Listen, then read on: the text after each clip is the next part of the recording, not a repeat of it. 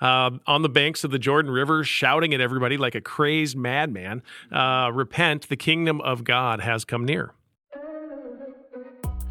What's up, everybody, and welcome back to Scripture First, the podcast that explores how the Lutheran lectionary is working in your life. I'm your host, Mason Van Essen.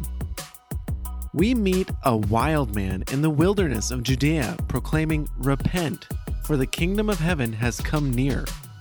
We're joined by Luther House of Studies Lars Olson, who teaches us the definition of repentance and what it means that the kingdom of heaven has already come near. Repentance happens to you. You are repented. Encountering God's kingdom completely changes your life. Since God's kingdom has already come, this is not a call to get your life in order. Lars teaches Adam Curie and me what it means to bear good fruit and how that actually happens in our day to day life. Let's get to it. Here's Matthew chapter 3, verses 1 through 12. In those days, John the Baptist appeared in the wilderness of Judea, proclaiming, Repent, for the kingdom of heaven has come near. This is the one of whom the prophet Isaiah spoke when he said, The voice of one crying out in the wilderness, Prepare the way of the Lord, make his paths straight. Now John wore clothing of camel's hair with a leather belt around his waist, and his food was locusts and wild honey. Then the people of Jerusalem and all Judea were going out to him, and all the region along the Jordan, and they were baptized by him in the river Jordan, confessing their sins. But when he saw many Pharisees and Sadducees coming for baptism, he said to them, You brood of vipers, who warned you to flee from the wrath to come? Bear fruit worthy of repentance. Do not presume to say to yourselves, We have Abraham as our ancestor. For I tell you, God is able from these stones to raise up children to Abraham. Even now, the axe is lying at the root of the trees, and every tree, therefore, that does not bear good fruit is cut down and thrown into the fire. I baptize you with water for repentance, but one who is more powerful than I is coming after me I am not worthy to carry his sandals. He will baptize you with the Holy Spirit and fire. His winnowing fork is in his hand, and he will clear his threshing floor and will gather his wheat into the granary, but the chaff he will burn with unquenchable fire. And now on to this week's conversation.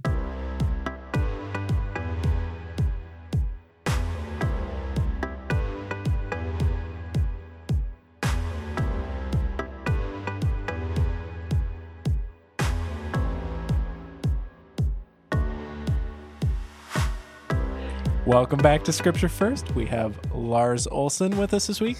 Thanks for being here, Lars. Uh, hey, you got it, Mason. Why don't, why don't you go ahead and tell us how you're spill doing. the tea? Yeah, yeah. well, I've got so much gossip to share, uh, Mason. I don't know where to begin. Well, how are you? I'm quite well, thank you, Kiri. Yeah. I appreciate that. How are you? I'm doing probably better than you are. Why is that? I don't know. I'm. It's really helpful. well, see, I got off work. You're technically still working. I see. I see what you're saying. We're, yeah, we're doing so this for. You're for... here for fun, and I'm here. I'm here. Uh, obligatory. Obligatory with uh, with uh, the weight of the world upon my shoulders. Oh, right? you poor thing. Yeah, I'll be all right. Oh, yeah, I know. So I like your sweater, by the way. Thanks, Very thanks. nice. it's the second Sunday of Advent, uh, Lars, and we're in Matthew uh, three and we're with our friend John the Baptist. And the first words he says are, Repent, for the kingdom of heaven has come near. It's a great, uh, great way to enter the scene. This is a great way to enter the scene. uh, what's uh, what, what's this mean, or what do we what do we what do we know about John? I guess from the start you know john just comes out of nowhere yeah. literally in the in the narrative and just within the story like matthew has had uh, jesus birth and his genealogy where he started where he connects um, jesus specifically to abraham and to king david um, and then you you get the quick rundown of jesus early childhood about um, how the wise men come, how they run off to Egypt, uh, how Herod tries to kill all the children around Bethlehem, um, and then how they how he settles in uh, in Galilee in Nazareth. And then all of a sudden, uh, just boom, uh, there's John the Baptist uh, on the banks of the Jordan River, shouting at everybody like a crazed madman, uh, "Repent! The kingdom of God has come near." So we don't know anything about him, Yeah, right? he's, he's wearing camel's hair. Uh, he has uh, locusts and wild honey. He's uh, he's like He's a style icon. he's he's an icon. Yeah, he knows just how to spill the tea, right? Uh, no, he is. For he is listeners a. who don't know, Lars just learned that term, so he's overusing it. It was, uh, yeah. He is a he is a uh, like a wild man, right? He's living out in the wilderness. Um, he's hairy with a, a a belt around his waist, and he's eating bugs. Um, he is as far from like polite society as as one gets, right? Uh, he is like a strange little hermit living out there, um, but all these people are flocking to him, Yeah. uh, and he has these characteristics that are that are reminiscent of the prophet Elijah, as it as it points him out in uh, First Kings where uh, he's hairy and he's eating locusts and he carries a, a, a- leather belt around his waist. And so, um, you know, you this has always been a kind of a tension point that that God raises up a prophet just out of nowhere uh, to bring this word where nobody else will say it. He has God has to go and find this preacher to bring a word because uh, it's not happening in the temple more more often than not. It's not happening in the places of power. The kings are absolutely atrocious, and so. Uh, um, even the places where God's people are supposed to be, nobody wants to speak, and so he has to raise up John the Baptist in order to uh, to bring this word: repent, the kingdom of God has come near. Yeah, you brought up a good point, uh, Lars. It's not in the temple; it's in the wilderness that he, that we hear.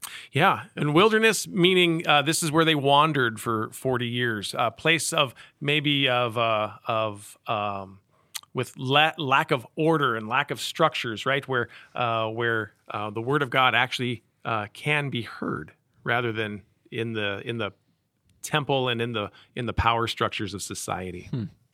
Well, and it's interesting because John the Baptist may be a very rugged lumberjack type man who just lives in the. Wearing flannel, yeah, it's Yeah. Uh, the updated version. I was gonna say my word lumbersexual, but I felt like that might not. I felt like that might be too new of a term for you today. I appreciate you caring for me You're in that way. but he he really is his a main character. He really has that like main character energy. If he- When when he John the Baptist when he talks, people listen, and you can see this as, as- even as we continue going on in the text for this week. People are continue to be drawn to him, and he continues to baptize. He continues to be kind of like the main voice, at least for this section, the main voice for Christ and what is to come. Yeah, well, he ends up being uh, the the starting point of Jesus' ministry in all the Gospels, Yeah. which is saying something, right? Uh, Jesus' birth is not in the Gospel of Mark or in John, um, and so, but John the Baptist as this. Uh, precursor forerunner of jesus ministry shows up in all of the gospels that's how important he is to what's going on and so sometimes people have gotten the idea that John the Baptist himself is um, kind of like the pre Jesus, right? Or um, that he was uh, starting something else and Jesus came in and, and, and, and improved it. But, um, but John is saying here that the kingdom of heaven has come near, that it has already happened, right? Uh, he's not saying uh, you've got a little extra time. Um, uh, get your life right, and and uh, and and and things can change the way that they might otherwise happen. No, he's saying the kingdom of heaven has come near. He doesn't know that it, Jesus is this, but somehow he's proclaiming that the kingdom of heaven is right here at hand. Um, so that even later, uh, you know, he'll ask Jesus, "Are you the one?" He gets kind of uncertain about this at times, and yet that's the word that he has to give to the world that the kingdom of God has arrived. And that's why he's asking for repentance. It's not the other way around. It's not repent, you've got a little bit of time before the kingdom arrives. It's the kingdom is here now. There is nothing else to do except repent.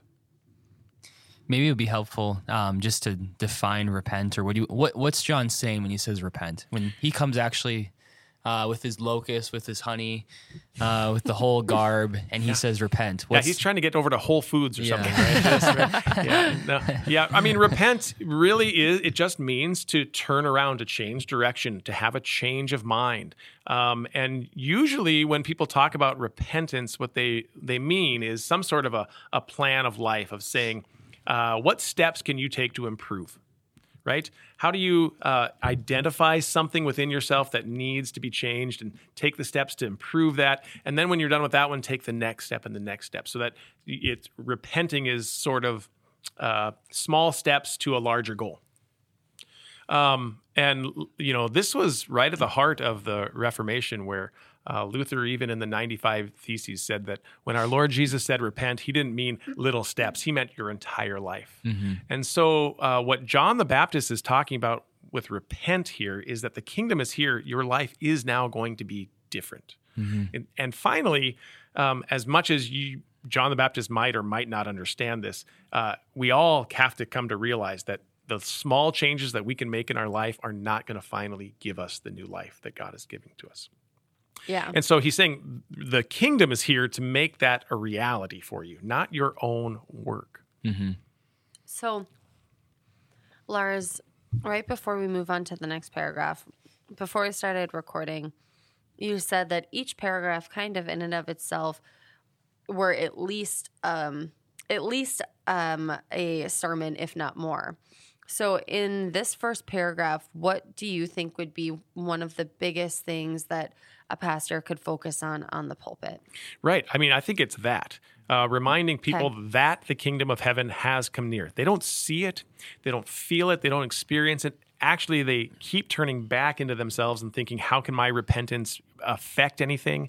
Uh, how can my heart be changed uh, by what I do rather than hearing that word that um, the kingdom of God has come in Jesus Christ? Mm-hmm. And that means your life is different. Mm-hmm. Um, in the same way that in that first paragraph, that voice crying out in the wilderness, that that Isaiah chapter forty uh, is is being quoted here, um, is not when we say prepare the way of the Lord. We're not saying uh, you need to do it, right? Um, even in Isaiah, the the the the the impetus there is that God is coming to His people who are in exile.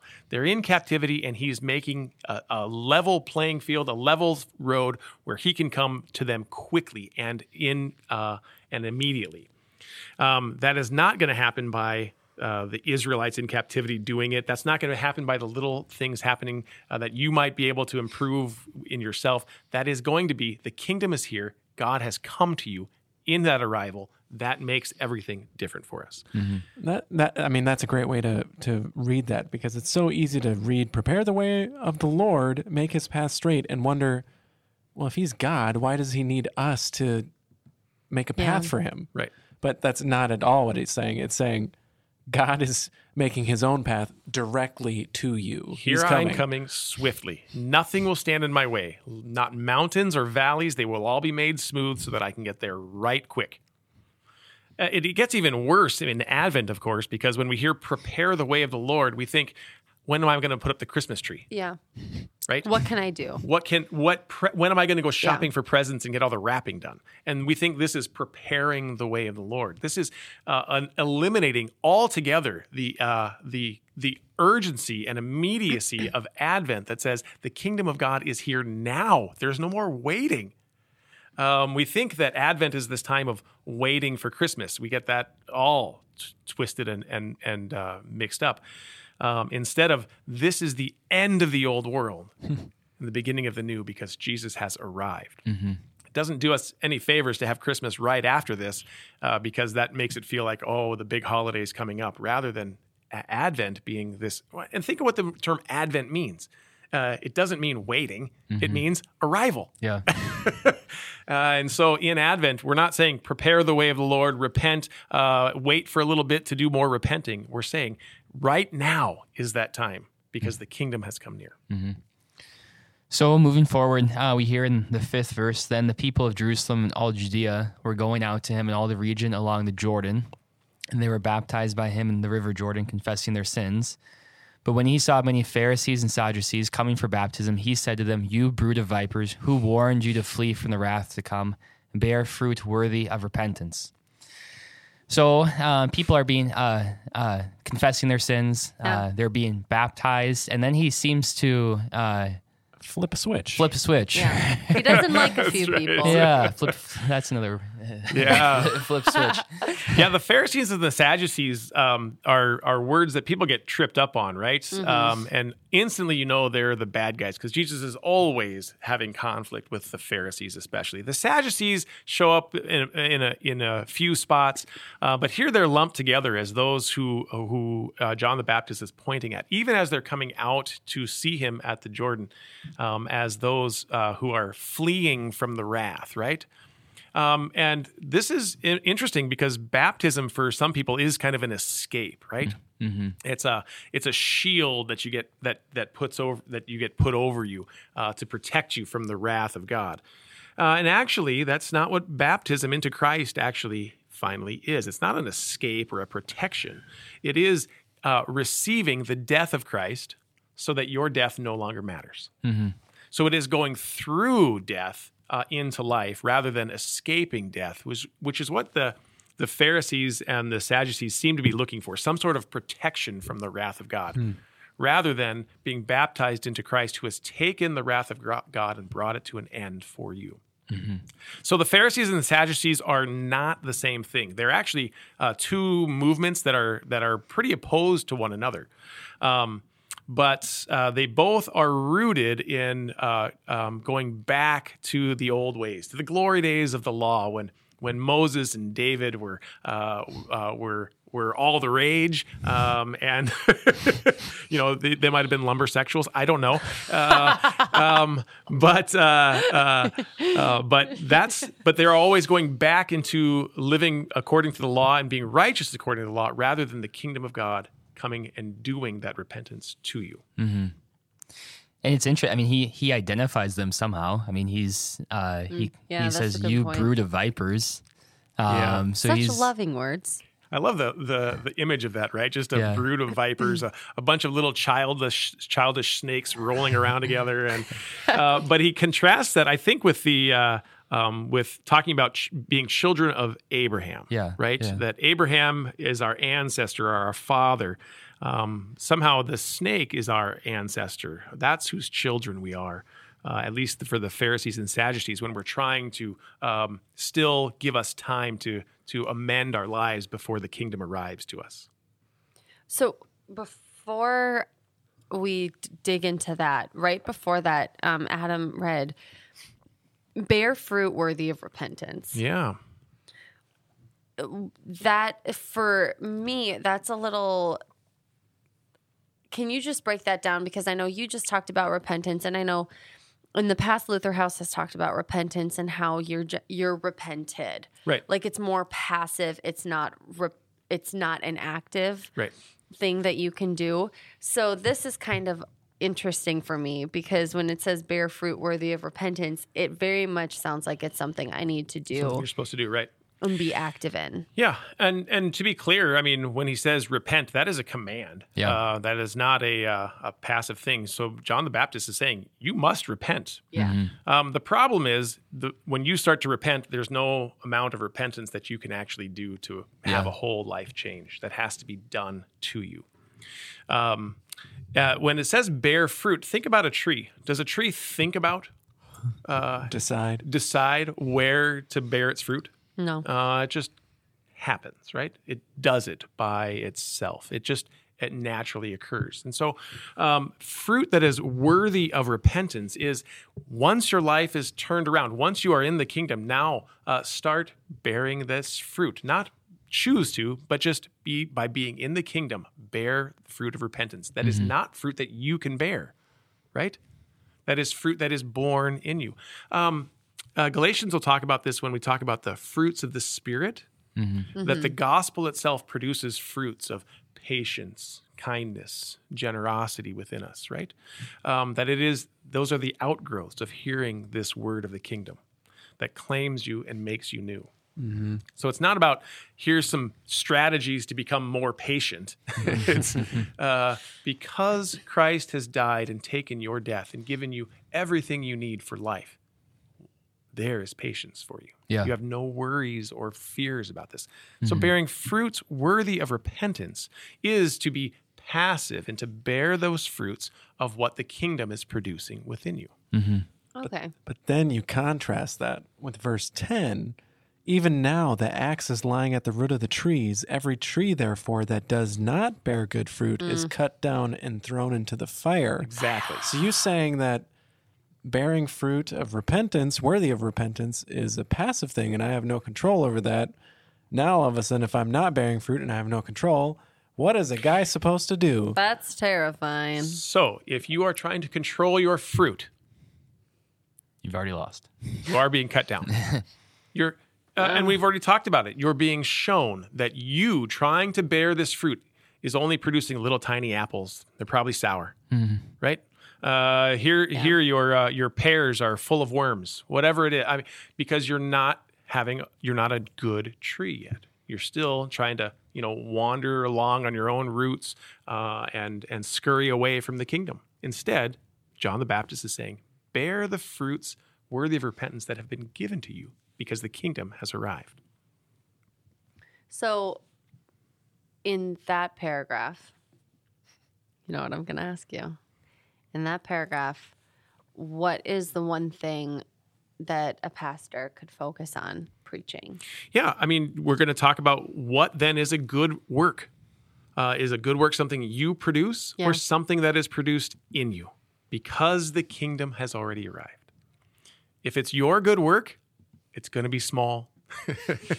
it's going to be tasteless. Uh, it's not going to be good fruit. Um, because, and not because you can't do good things, but because it's not done in faith. It doesn't trust that, it, that Christ has done it all for you. Instead, it's going to be your work against Christ's work. You're going to lose that. We Which is the should lose point. That, yeah. Right. You're going to be losing yourself in order to gain the kingdom. That's exactly his point to the Pharisees whatever, and, and Sadducees. Whatever work according to the law you are going to be doing is finally going to be ripped out of your hands so that the kingdom can be given to you. Okay. Thank you.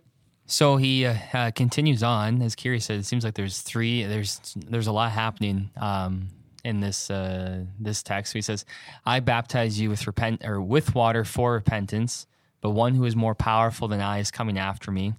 I am not worthy to carry his sandals. He will baptize you with the fi- with the Holy Spirit and fire. His winnowing fork is in his hand. He will clear his threshing floor, and he will gather his wheat into the granary." But the chaff he will burn with unquenchable fire. So what a, I mean, what a, this is the gospel of our Lord. That's right. well, this is where it all comes uh, right down into the actual nitty gritty of life, right? Yeah. Um, John the Baptist has been talking about the kingdom being there. He's been talking about your uh, your supposed good works based on your intentions rather than the kingdom, um, and it comes right down into actual. Uh, w- a- actually, to people in this baptism that he's giving them, right? And so John is baptizing them for repentance and forgiveness of sin. Uh, it's exactly what Jesus is, uh, what we're baptized into Christ for. This wasn't some sort of a um, another baptism that that uh, John was talking about, um, but he's baptizing them, saying, uh, "This your the the uh, your Savior is coming." Right? Yep. One more powerful than I will come after me um, and uh, and he is going to baptize you not just with water, but with the Holy Spirit and with fire. Now, of course, um, when we come into uh, a life of faith, we come in through baptism, right? Uh, and uh, we don't we don't have like burning water or something like this that uh, that uh, that comes to us so that we we uh, become all inflamed and our hair is on fire and we look like torches or something like this. But what he's uh, saying about baptism, uh, that Jesus then says about baptism, is that in baptism you are given this Holy Spirit um, and uh, that it doesn't come because John was such a great prophet, but rather it comes from the one who is more powerful than he is. It comes from Jesus Christ himself, saying, This is how I make you my own. Um, and all this talk about uh, gathering his wheat and his grain uh, together, um, uh, the, his winnowing fork is in his hand, is actually really important when we talk about um, the end times and, and Advent. Um, that Jesus is coming uh, again. Not just it, at Christmas. Uh, he's not just that he's with us here now in his word, uh, he's with us by faith at this point, but that he is coming again, the second coming. That is his promise, that he will be back. Uh, and then he will be the judge of all things, and he is going to judge us by our works. Now, that's always scary to people, especially Yeah. uh, Christians these days, who do exactly what we've just been talking about. They start looking at their own works and saying, but they're not good enough. Or I've done enough. Or I've done enough and I don't, and, How I, is and he should be pleased enough? with me. Yeah. Right. Uh, either way, you are now a Pharisee or a Sadducee, or you are hopeless, right? Rather than hearing the word given to you at baptism, which is exactly what Je- uh, John is giving. The kingdom of heaven has come near for you in Jesus Christ.